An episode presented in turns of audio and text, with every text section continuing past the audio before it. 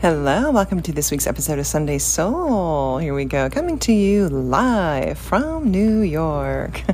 oh, I just love saying that. I don't know if I've said that in a while, but um, those of you listening here will, you know, let me know. I'm just having a little bit of fun. All right, happy Sunday to you. This is Sunday Soul. As I was waking up this morning and just in meditation, having my coffee and reading my Sunday scripture, I, you know, beautiful book that I'm reading right now, extraordinary book called Beyond Words and Thoughts by Joel S. Goldsmith amazing spiritual teacher, um, you know, from the 1950s.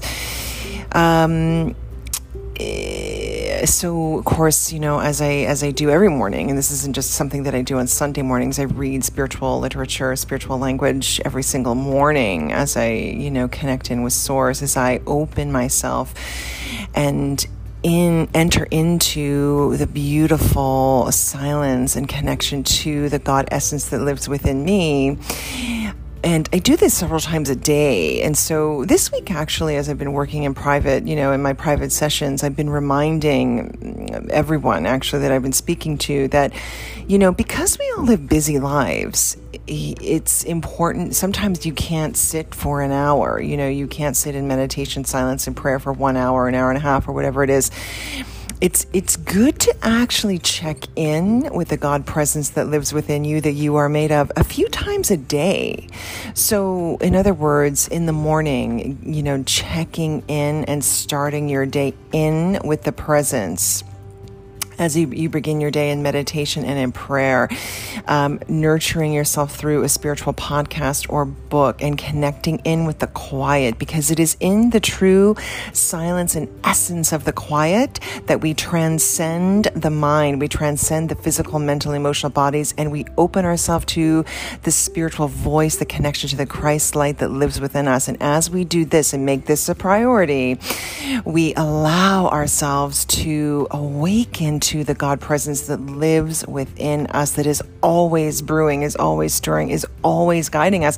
But we must get out of our own way in order for this energy, for our energy to truly, truly blossom and flourish in our lives so that we live in a heightened, aligned state of grace holiness is not an achievement, it is a state of grace. It is living in the energy of the God presence that lives within you. And so, a few times a day in the morning, you know, check in again around noon, like for, prior to eating, check in, bless your food, be in the silence, listen to a spiritual podcast while you're eating your lunch.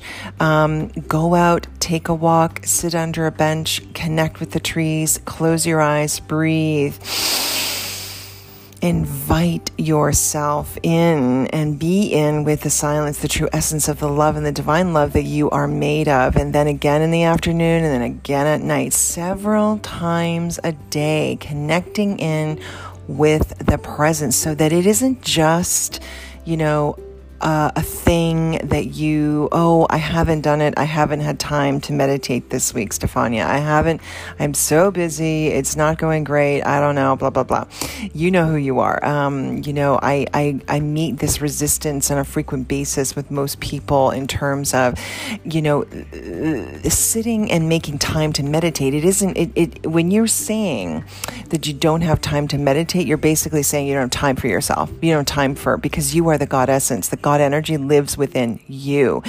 And so, why am I reiterating this? Because I feel very strongly, you know, the collective state of world affairs is at an all time low. Let's just put it, let's just call it out for what it is.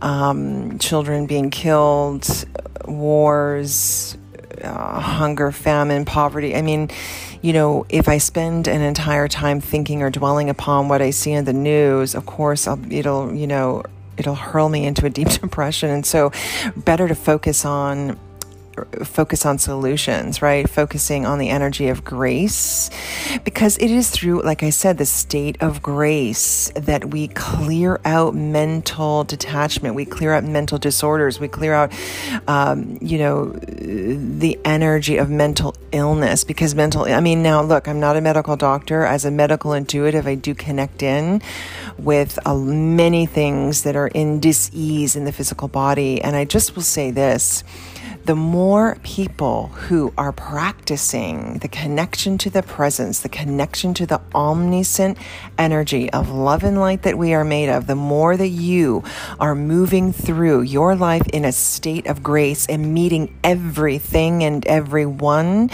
in a state of grace, the greater you you are contributing to the collective peace and the collective love and light of this world so that we further improve and impart through divine impartation the upliftment of joy of joy love happiness and above all peace. And so your oneness with god is your assurance of omniscience omnipotence and omnipresence. And because of that you can release anybody and everybody. And so like i said as you meet everyone and everything as the presence that you are in the presence of the grace. You transcend all limitations. You transcend all obstacles. You, you transcend all illusions of lack, etc. Okay? A little excerpt from the book Beyond Words and Thoughts. The world prays to God for peace. God has no peace to give. God is not withholding peace.